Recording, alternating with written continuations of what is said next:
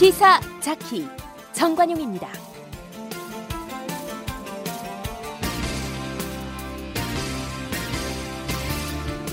여러분 안녕하십니까 정관용입니다. 벌써 설 연휴 마지막 날이네요. 오늘도 저희 이사자키 특집으로 마련했는데요. 어, 지난 금요일은 저희가 세시봉, 폭송에 대해서 쭉 같이 이야기도 나누고 음악도 들었죠. 근데 조금 이제 나이 드신 분들은 그 프로를 참 좋아하셨을 것 같아요. 그런데 젊은 층들은 이게 무슨 노래지 하셨을 수 있는데 오늘은 그 젊은 층들을 위한 그런 방송. 오늘의 주제가 바로 K-팝입니다. 그리고 또 나이 좀 드신 분들은 K-팝 아이돌 얘기는 많이 들었는데 잘 모르시잖아요. 오늘 체계적으로 공부하실 수 있는 그런 시간으로 또 꾸미겠어요. 어, 1세대 아이돌이 탄생한 1990년대부터 2020년 오늘까지 K-팝 열풍의 그 과거와 현재에 대해서 배워보고 노래도 함께 듣겠습니다. K-팝 아이돌 전문 저널리스트 박희아 씨와 함께 하죠. 잠깐 광고 듣고 옵니다.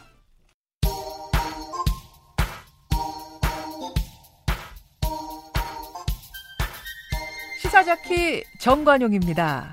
여러분은 지금 CBS 라디오와 함께하고 계십니다. 저는 출근길 김현정의 뉴스쇼 김현정입니다.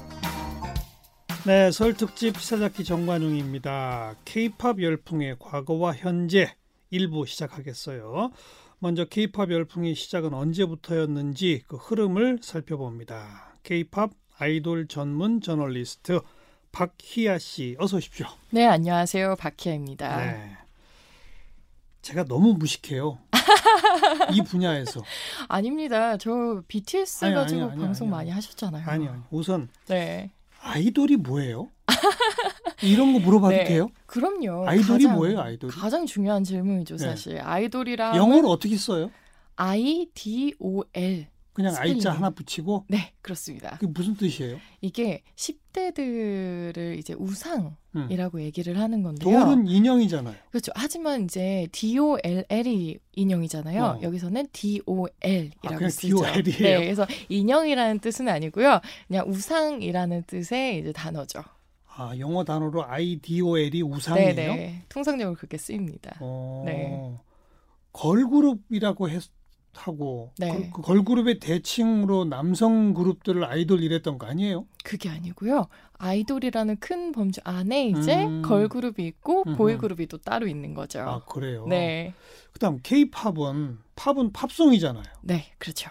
그럼 미국 팝송, 영국 팝송을 다 그렇게 앞에 뭘 붙여요? 뭐 비, 어... 비팝 뭐 이런 식으로 네. British pop 이렇게? 아주 예리한 질문 해주셨는데요. 이게 앞에 K가 붙는 거는 Korean pop이라는 뜻이거든요. 글쎄요, 그래서 영어권 같은 경우는 이제 워낙 음악이 탄생한 지역이기도 하고 해서 음. 그냥 팝이라고 부르고요. 앞에 안 붙이고. 네, 대신에 이제 영미권 중에서도 영국 쪽 음악 같은 음. 경우에는 British pop이라고 이제 어, 내가 맞췄군요. 맞습니다. 비팝이래요? 아니요. 그냥, 그냥 British. 팝이라고 보통 아, 얘기를 하죠. 그리고 일본 같은 경우에는 J-팝이라고 얘기를 하기도 하고요. 일본 J-팝, 네. J-팝이라는 네, 네, 네. 용어도 있어요? 그렇죠. 어... 네, 원래 K-팝이 나오기 전에 J-팝이라는 용어가 훨씬 더 크게 알려졌었죠. 아, 그랬군요. 네. 저 진짜 무식하죠. 어, 아니요. 아니, 사실 시사 프로그램을 진행하시면서 이런 것까지 다 아시는 게 쉽지 않은 일이죠. 그러면 네. K-팝이라고 하는 이름을 붙인다는 얘기는 어, 우리나라에서 만들어진 노래고 네. 팝송의 한 부 그, 그 범주에 속하는 노래들인데 그렇죠. 해외에서도 알려진 네. 이렇게 되면 케이팝이 되는 거군요. 그렇죠. 어. 이게 그래서 처음에는 그냥 한국 가요라고 이제 보통은 얘기를 하다가 이제 인기가 많아지면서 코리안 팝 이제 음. 해외 팬들이 그렇게 부르기 시작하면서 케이팝이라는 용어가 확실하게 정립이 된 거죠. 예, 예. 이것의 시작은 언제라고 봐야 됩니까? 제가 어. 아까 원고상 보니까 1990년부터 네. 이렇게 나왔던데. 네. 하지만 그때부터 이제 K-팝이라는 개념이 생겼다기보다는요. 음. 그때 이제 아이돌 산업이 이제 조금씩 태동이 되던 시기였어요. 태동. 네. 그래서 90년대에는 이제 서태지 아이들에서 이제 본격적인 아이돌 시장을 넘어온 게 H.O.T라는 그룹이 있었고요. H.O.T가 제일 처음 만들어진 네, 그렇죠. 그래요? SM 엔터테인먼트에서 그러니까 지금의 이수만 네, 제가 네. 이제 설립한 회사가 SM 엔터테인먼트였고 거기서 이제 H.O.T가 나왔고 그 뒤에 이제 또 경쟁사로 DSP 엔터테인먼트 대성기획이라는 곳이 나오면서 거기 못 네. 들어봤는데 대성기획. 네, 대성기획이었어요. 그래서 오. 거기에서 잭스키스라는 이제 팀이 나왔었어요. 지금은 대성기획이 없죠. 아니요, 그 이름이 바뀌어서 DSP 엔터테인먼트라는 이름으로 현존하고 있습니다. DSP 엔터테인먼트. SM에서 만든 H.O.T가 첫 번째. 네. DSP 대성기획의 잭스키스가 두 번째. 네. 이 둘이 라이벌이었죠. 어, 굉장히 경쟁했죠. 네, 팽팽한 라이벌 구도였는데 어. 사실 이 가수들끼리는 사이가 좋았다고 해요. 그런데 이제 팬들끼리 우리 가수가 더 최고야! 라는 음. 이제 이런 경쟁이 붙기 시작했었거든요. 그래서 이때 이제. 이게 데뷔가 네. 몇 년이에요, 그러면? 1996년과 7년, 요 시기라고 6년? 보시면 돼요. 아, 그러니까 90년대 네. 중후반이 그렇죠. 시작이로군요. 네. 이때 어. 이제 SM 엔터테인먼트에서는 또 걸그룹으로 SES가 나왔었고요. SES. 네. 네. 그리고 그 이후에 또 DSP 엔터테인먼트, 그러니까 대성 기획에서 핑클이 나왔었죠. 야, 이 두 회사가 완전히 그때는 네. 라이벌이었군요. 맞아요. 그때는 이 양쪽 남자로는 H.O.T와 잭스키스, 네. 여자로는 S.E.S와 핑클. 네, 이렇게 된 거였군요. 네, 정확합니다. 그래요. 그 이 팬클럽들이 만들어지고 그들이 뭐 열광적으로 팬덤 형상을 나타내고 하는 것도 네. 이때 이제 라이벌 관계가 되면서 더 커졌겠네요. 서로 그렇죠. 간에 상승작용으로. 굉장히 커졌었고요. 음. 이때는 사실 뭐 회사 간의 싸움이면서 팬들의 자존심 싸움이었던 거죠. 그래서 누가 연말에 대상을 받느냐, H.O.T가 받느냐, 잭스키스가 받느냐로 아주 치열했던 경쟁이 있었어요. 예, 예. 그래서 누가 많이 받았어요? H.O.T가 더 많이 받았습니다. SES와 핑클 싸움에서는 핑클이 더 네. 아. 이렇게 잘 아시는 것처럼, 그렇죠? 네. 이 핑클은 좀 그 관심이 있었거든요. 어, 아무래도 SM 엔터테인먼트 같은 경우에는 대중성보다는 팬덤 위주의 이제 음. 그 노래에 치중하는 경향이 강했었어요.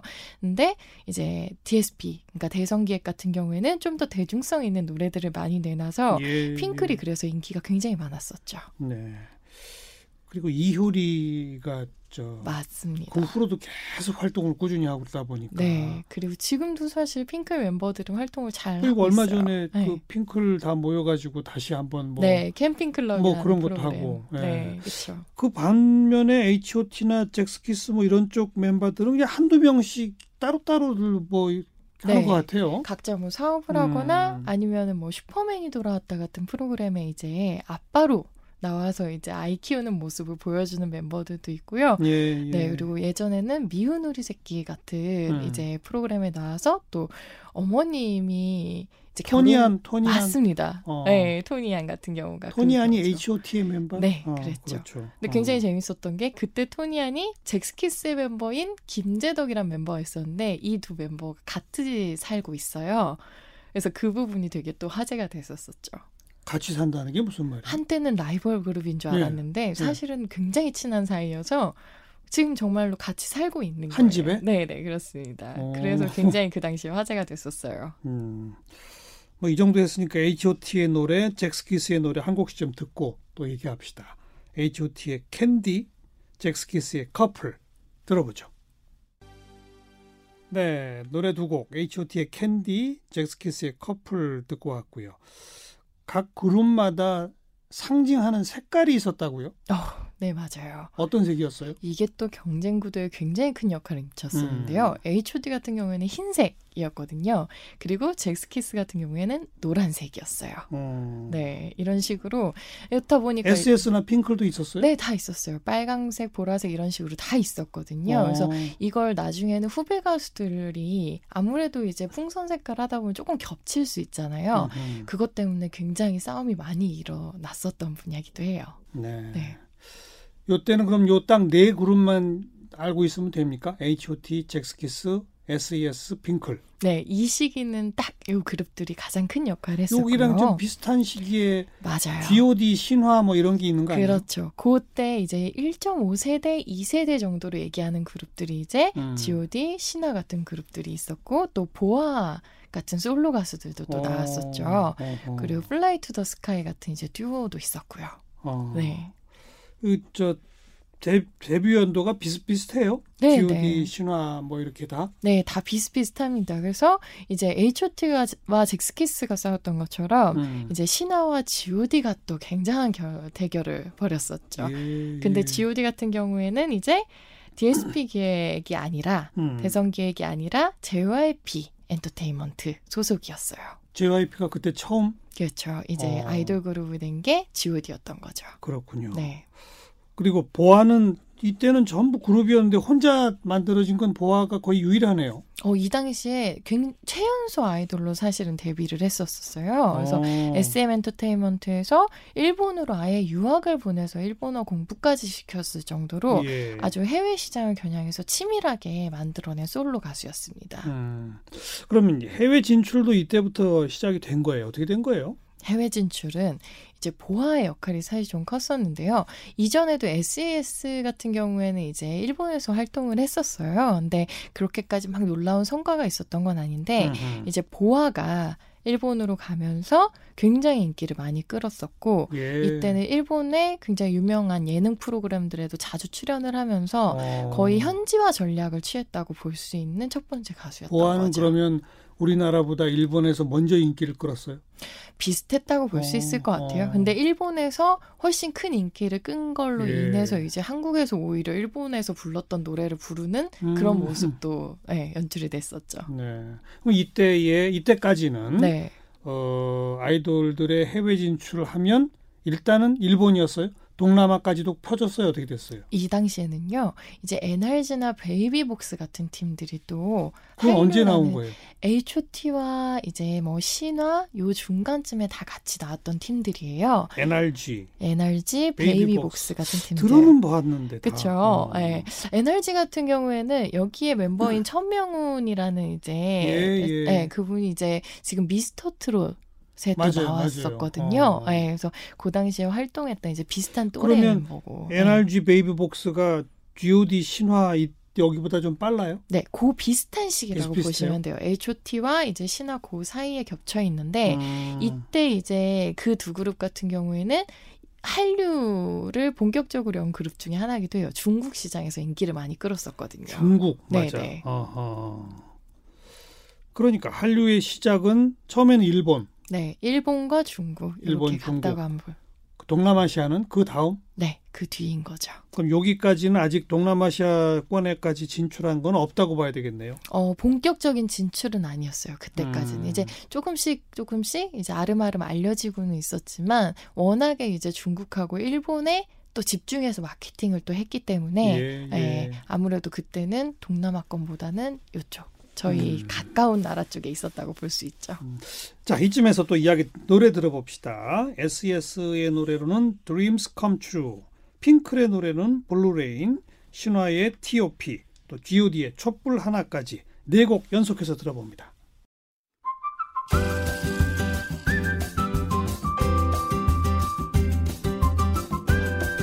지금 여러분께서는 국민대학교 정관용 특임 교수가 진행하는 시사자키 정관용입니다를 듣고 계십니다. 설날 특집 시사자키 정관용입니다. K-팝 열풍의 과거와 현재 보내드리고 있어요. 일부 시간에는 K-팝 아이돌 이건 도대체 뭔가 그리고 제 1세대 아이돌 그룹들은 어, 누구누구고 어떤 노래들이 있었나 들어봤고요. 이제 2세대 2000년대 이후로 좀 넘어가도록 합니다. 바키아 저널리스트와 함께 계속하고 있어요. 방금 제가 이제 무심코 1세대, 뭐 2세대 이렇게 말했잖아요. 그렇죠. 그게 딱 규정이 돼 있어요? 어디까지가 1세대? 어, 좀 사실은 그게 시기적으로 규정하기는 조금 어려운 부분이 있긴 있는데 음. 어쨌든 좀 시간이 지나서 이제는 H.O.T와 이제 잭스키스를 1세대로 보는 거죠. 핑클과 뭐 SES까지 그렇죠. 네. SES 그리고 베이복스 NRG까지도 1세대로 거의 음. 보고요. 그리고 2세대를 보통 이제 신화 정도부터 신화 G.O.D로 보는데 음. 사실 여기서 조금 갈리는데 이제 여기를 동방신기를 이제 어. 네 2세대로 넣을 것인가 아니면은 3세대로 볼 것인가 이제 이런 얘기들을 어. 많이 하죠. 어. 시기가 굉장히 팀들이 비슷비슷하게 맞아요. 겹치는군요. 네네. 어. 그래서 그런 현상들이 나타나죠. 네. 음. G.O.D 신화 우리 일부에서도 얘기 들었는데 그러니까 여기부터가 2 내지는 1.5 네. 이렇게 불러야 되고 그렇죠. 동방신기부터는 확실히 2세대 이후 네, 맞습니다. 이렇게 되는 거고 네, 네. 동방신기가 G.O.D나 신화보다는 해외 인기가 더 크지 않았어요? 네, 왜냐하면 아무래도 앞에 이제 선배들이 닦아놓은 초석도 있었고요. 음. 동방신기 같은 경우에는 아예 일본 활동을 굉장히 본격적으로 한 케이스이기도 해요. 보아의 예. 뒤를 이어서. 그래서 예. 일본에서 굉장히 활동을 많이 했었고, 그러면서 일본 팬덤이 아주 많아서 음. 지금까지도 이제 콘서트를 하면은 굉장히 많은 이제 좌석을 일본 팬들이 차지하고 있을 정도예요. 네, 네. 네. 이건 다 이제 2000년대 이후가 되는 거죠. 그렇죠. 이 그러면서 3대 기획사 체제도 만들어지는 겁니까? 네, 맞습니다. 음. 이때 딱 이제 3대 기획사, 아까 말씀하셨던 것처럼 SM, SM, JYP, YG 그렇죠. 이렇게 세 개의 그룹이 나오게 되는데요. 음. 이제 동방신기 이후에 이제 슈퍼주니어 그리고 소녀시대, 샤이니, FX 이런 식으로 쭉 이어진 팀들이 SM 엔터테인먼트. 아. 네. 그리고 원더걸스와 2PM 이 두 팀이 또 이제 JYP 엔터테인먼트에서 나온 예, 팀들이고요. 예. 그리고 빅뱅과 투애니원 같은 팀들이 YG 엔터테인먼트에서 어. 나오면서 인기를 끌었죠. 다 비슷비슷한 시기예요. 네. 이 시기가 거의 이제 비슷해요. 다. 동방신기, 슈퍼주니어, 네. 소녀시대, 샤이니, FX, 네. 원더걸스, 2PM, 네. 빅뱅, 21. 굉장하죠. 어. 네. 그래서 이 당시가 사실 2008년, 9년까지 넘어오면서 음. 완전히 이제 한국 안에서는 케이팝의 전성기다라고 불릴 정도로 어. 굉장히 뜨거웠던 시기였어요. 한국 내에서 네. 네. 그리고 해외 팬들도 사실 물론 많았죠. 그럼 뭐 해외 얘기는 좀 이따 다시 한번 하고 네. 제 기억에 요때 네. 2000년대 중반 이때쯤 됐을 때 네. 뭐, 뭐 2PM은 몇 명인지 알아? 뭐, 맞아요. 그 이름 외워? 뭐, 네. 뭐 이런 게 유행했었던 것 같아요. 그렇죠. 그런 이야기를 박희아 씨는 이거 다 외워요? 저는 직업이니까요. 네, 저는 이때 또 학생이었기도 했어서 음. 네, 좀 친구들이 좋아하게 되니까 저도 옆에서 계속 보면서 이제 외우게 음. 되고 야. 네, 그랬었죠. 얼굴도 다 구별할 수 있어요? 그렇죠. 근데 어느 순간부터 저도 그게 좀 어려워진 게 막 13명 막 이렇게 그러니까요. 되니까 네. 제일 많았던 게 누구 어디죠? 이제 슈퍼주니어라는 팀이 어. 13명으로 아, 나왔었거든요. 13명. 네, 근데 지금은 사실 팀 인원수가 거의 절반으로 이런저런 이유를 해서 음. 이제 빠진 상태인데 엑소도 처음에는 12명이었다가 지금은 이제 9명으로 예, 예. 줄은 상태고 예. 이런 식으로 멤버 변동이 있기 전에는 정말 12명, 13명 예, 이렇게 예. 많았죠. 네. 아니, 그런 게 이게 또 한두 그룹이 아니고 네. 뭐한 10개, 20개씩 한꺼번에 막 활동들 하는데 그 어떻게 다 구별을 할수 있어요? 이게 또 팬들끼리 어. 이 당시에는 또 가수들끼리 컬래버레이션 무대도 많이 했었어요. 그래서 어허. 연말 시상식 때가 되면은 어떤 가수가 누구랑 컬라보를 하는지가 굉장히 화제였거든요. 네. 그러다 보면 서로의 팀을 또 외우게 되는 거죠. 이야. 네. 하여튼 신기했어요. 그 구별해내는 걸 보면서. 네. 그리고 요때의 해외 인기는 뭐 초기 H.O.T나 잭스키스 이, 이때하고는 비교가 안 될 만큼 이제 커졌습니까? 그렇죠. 어. 그때와는 정말 비교 안 되게 커졌고요. 그게 이유 중에 하나가 이제 여러 가지 이제 플랫폼들이 많이 생기면서 이제 가능해진 거기도 해요. 예, 예. 네, 유튜브부터 시작해서 한국과 일본의 문화 교류도 시작되고 이런 식으로 여러 가지 이제 사회 음. 변동이 일어나면서 이 케이팝도 점점 뻗어나가기 시작을 했던 거죠. 음, 노래도 좀 들어보고요. 어, 아까 우리 보아 얘기했으니까 보아의 넘버 원, 그다음에 소녀시대의 G, 원더걸스의 텔미 세 곡 들어봅니다. 노래 세 곡 듣고 왔는데 갑자기 궁금한 게 네, 박희아 씨가 아까 요때 학생이었다고 그랬잖아요. 그렇죠. 누구 팬이었어요? 저요. 저는 정말 중요한 게 특정 가수의 팬인 적이 별로 없었어요. 오. 왜냐하면 다 매력이 달라가지고 어허. 저 같은 경우에는 오히려 제작자들이 너무 궁금해서 어. 그 앨범의 맨 뒷장을 보면 크레디트 페이지가 있거든요. 누가 음. 이제 제작을 했는지 음. 그걸 보면서 어, 이 사람이 만들었구나, 저 사람이 만들었구나 하면서 음. 그 뒤를 쫓아가면서 보다가 지금의 저널리스트가 된 케이스예요. 그러니까 어려서부터 저널리스트적 관점으로 봤군요. 저는 좀 그랬던 것 같아요. 근데 네. 동년배들은 죽자 사자 어느 하나만 쫓아다니고 그러지 않았나요? 음, 그 당시에 사실 많았죠. 저도 잠깐씩 이제 친구들 좋아할 때 옆에 가서 같이 좋아하고 음. 또 저기 가서 좋아했다가 그랬던 경험이 있어요. 밤새 네. 그집 앞에서 막 대기하고 그럼요. 이런 친구들도 네. 많았다면서요. 그럼 그럼요. 그때는 그 심리를 많았죠. 좀 설명해 줘 봐요. 아, 그 심리는요. 지금에도 사실 사생 팬들이 되게 문제가 많이 되잖아요. 근데 그 당시에는 이제 사생 팬이라는 개념은 없었는데 숙소 앞에 가서 이제 자신이 좋아하는 연예인 조금 더 가까이에서 보고 싶은 모습 그리고 무대 위에선 굉장히 화려하잖아요. 음. 근데 사실 숙소 앞에서 보는 모습이라던가 방송국 바깥에서 보는 대부분의 모습들은 굉장히 자연스러운 음. 편안한 모습들이 많으니까 그런 부분들을 사실 팬들이 보고 싶어 했던 것 같죠. 네. 그, 그, 그래도 그게 그들의 사생활을 너무 침해할 정도까지는 맞아요. 곤란한 거 아니에요? 네. 그래서 그 당시에 굉장히 유명했던 일화 중에 하나가 이제 신화의 멤버였던 김동완 씨가 음, 음.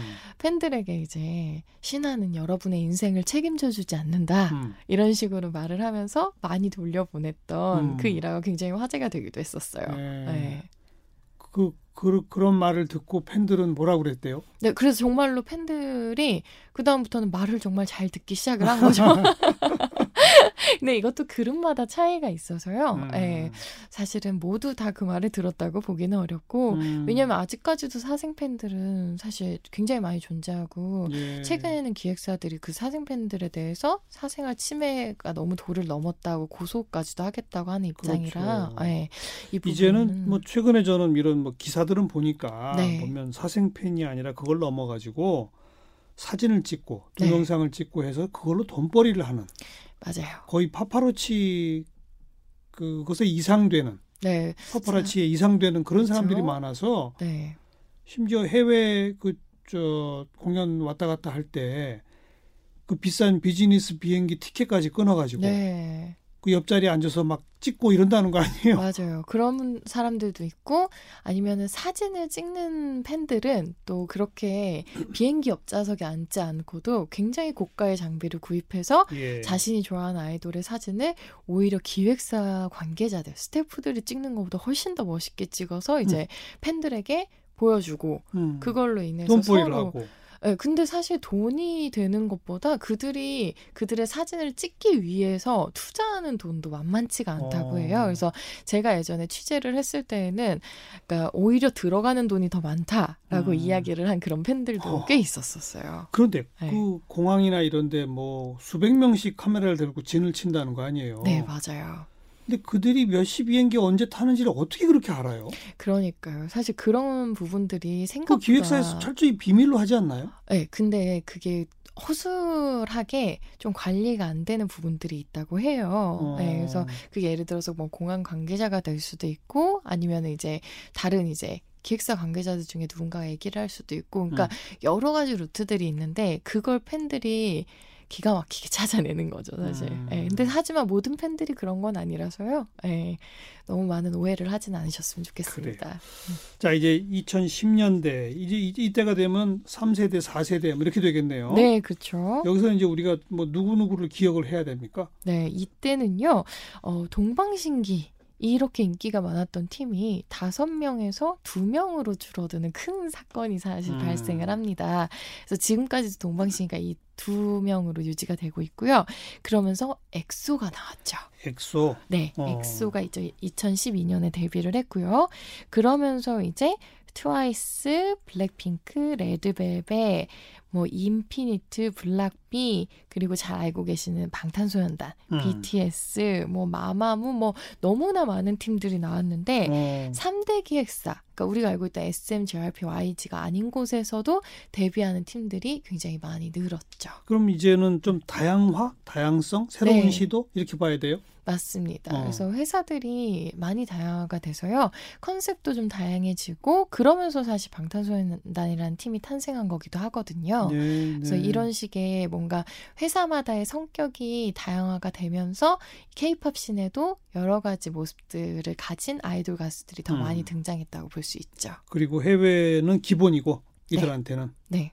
그리고 해외 팬들이 이제는 유튜브라는 매체가 사실 맞아요. 굉장히 큰 역할을 했죠. 어. 그래서 굳이 한국에서 뭐 해외에 나가서 홍보를 하지 않아도 이미 유튜브로 먼저 우리나라 가수들을 접하고 네. 좋아하기 시작한 해외 팬들이 굉장히 많아졌고요. 이때부터는 아마 아시아권 또 일부 영미 이 경계를 넘어서기 시작하지 않았나요? 네, 맞습니다. 그래서 지금은 어, 가수들마다 음. 북미에서 인기가 있는 우리의 케이팝 가수 음. 아니면은 남미에서 인기가 많은 가수 이런 식으로 굉장히 세분화가 되어 있어요. 네, 이게 굉장히 놀라운 성과기도 하죠. 네, 네. 네. 조금 아까 유튜브 얘기하니까 갑자기 떠오른 게 네. 싸이의 강남 스타일이거든요. 어, 그렇죠. 싸이의 강남 스타일은 근데 케이팝이라고 말할 수도 없고 아이돌이라고 말할 수도 없지 네. 않나요? 사실 뭐 엄밀히 따지면은 케이팝이라고 얘기를 할 수 있기는 할 텐데요. 왜냐면 한국에서 만들어진 음, 음. 팝이니까 케이팝이라고 볼 수 있는데 이때 이제 강남 스타일 같은 경우에는 한국 가수라서 인기가 많았다기보다는요. 그 컨텐츠 자체가 갖고 있는 되게 재미있는 이제 요소들이 있었 있었어요 예. 뮤직비디오에 B급 감성이죠. 그렇죠. 그 음. 그 당시에 B급 감성이라 칭했던 그런 감성이 이제 해외에서 화제가 되면서 음. 아 이게 아시아의 어떤 가수인데 알고 보니까 그게 한국 가수더라 이런 식으로 해서 화제가 됐죠. 네. 싸이는 그 다음에 뭐예요 요새?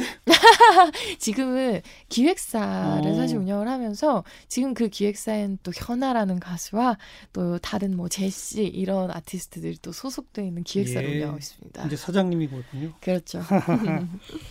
자, 엑소의 으르렁, 블락비의 허, 트와이스의 Feel Special 세곡 들어보겠습니다. 지금까지 이제 뭐 아이돌 그룹 1세대, 2세대, 3세대, 4세대 뭐 이런 얘기 쭉 했는데 네. 차원을 달리하는 네. BTS. 그렇죠. 굉장한 팀이 사실 음. 2010년대에 나왔죠.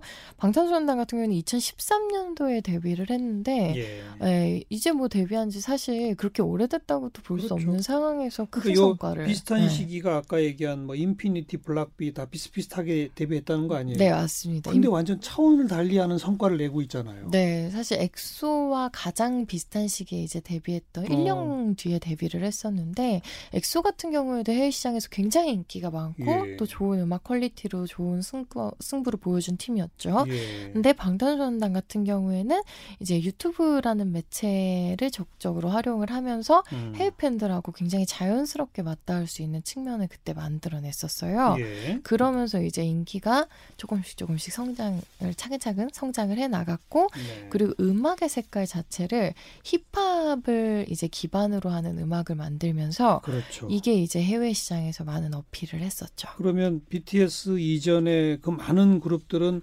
힙합을 기반으로 하는 그런 게 아니었습니까? 아니요, 많이 있었는데요. 있었는데. 좀 본격적으로 사실 힙합 아이돌이라고 불리는 팀들이 블락비라는 팀하고 음. 이제 이 방탄소년단이었어요. 그리고 그 어. 그 이전에 빅뱅이 있었던 거죠. 어허. 그래서 이 라인을 얘기할 때 요 세 팀을 꼭 얘기를 하는데 예. 방탄소년단 같은 경우에는 그냥 단순히 힙합 힙합이라는 장르, 그러니까 해외에서 가장 그 당시에 인기 있었던 힙합이라는 장르를 써서 인기가 많았던 거라기보다는요, 음. 그 장르에 이제 어떤 메시지를 담았느냐가 굉장히 중요했어요. 근데 이 당시에 이들이 담았던 메시지가 청춘이라는 단어로 설명이 됐었거든요. 예, 예. 근데 이 청춘이라는 단어가 사실 한국인들에게만 어필하는 단어는 아니잖아요. 그렇다 보니까 해외 팬들에게도 Love Yourself 음. 이런 청춘 이런 메시지들이 음. 금방 와닿았던 거죠. 쉽게 느껴졌던 거죠. 한마디로. 음. 네. 음. 그 박희아 씨가 듣기에도 네. BTS는 뭔가 다릅니까? 어, 네, 다르죠. 이전 다른 아이돌들과? 음, 아니요. 근데 사실 아이돌들마다 다 개성은 있어요. 음. 예를 들어서 여전히 SM 엔터테인먼트의 샤이니라던가 이런 팀들은 굉장히 좋은 퀄리티의 음악을 예. 여전히 들려주고 있고 엑소도 예. 마찬가지거든요. 예.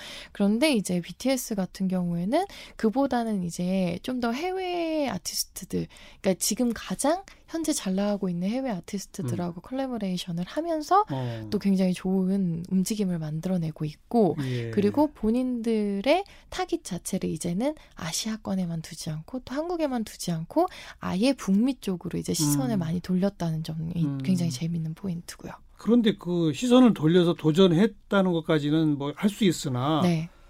그렇게 이렇게 어마어마하게 먹혔다는 거. 네. 참 좀 자랑스러워요. 그렇죠. 그리고 굉장히 신기한 포인트이기도 해요. 그리고 제가 아까 말씀드린 것처럼 저는 이게 참 만구 공통어가 이 청, 청춘이라는 단어인 것 같아요. 예, 네. 예, 누구나 예. 그 그리움 이런 걸 갖고 있는 단어잖아요. 예. 그걸 굉장히 방탄소년단이 영리하게 활용했다는 생각이 듭니다. 음, 게다가 그 암이라고 하는 팬덤 현상도 그렇고. 그렇죠. 참 어떻게 뭐 물론 결과적으로 성공을 이렇게 크게 거뒀으니까 네. 다 이렇게 따지고 보니까 다 좋아 보이긴 합니다만 그쵸, 사실 조금 결과론적인 면도 음, 있어요. 네. 어떻게 이렇게 다 하나 하나가 맞아 떨어졌는지. 네.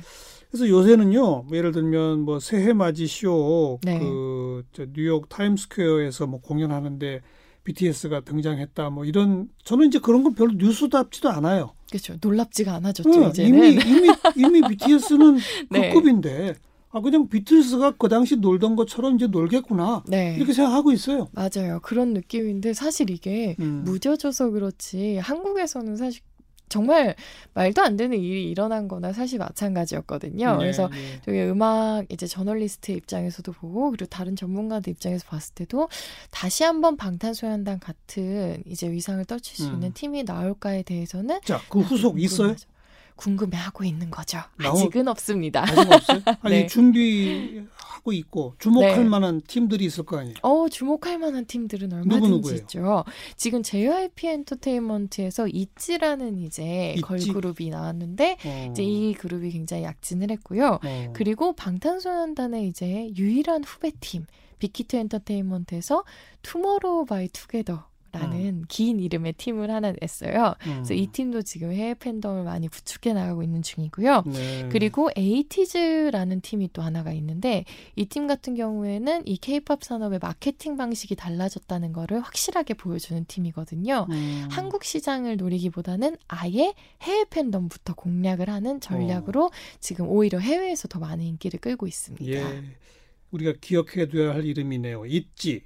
Tomorrow by Together 에이티즈. 네. 어, 그러면 BTS의 작은 것들을 위한 시 들어보고요. 그 있지의 달라 달라 이 두 곡을 듣도록 하겠습니다. 그리고 바키아 칼럼니스트와는 여기서 인사를 해야 되겠네요. 오늘 아주 공부 많이 했습니다. 아, 감사합니다. 고맙습니다. 감사합니다. 네, 설 특집 보내드린 시사자키 여기까지입니다. 저는 내일 다시 뵙죠. 안녕히 계세요.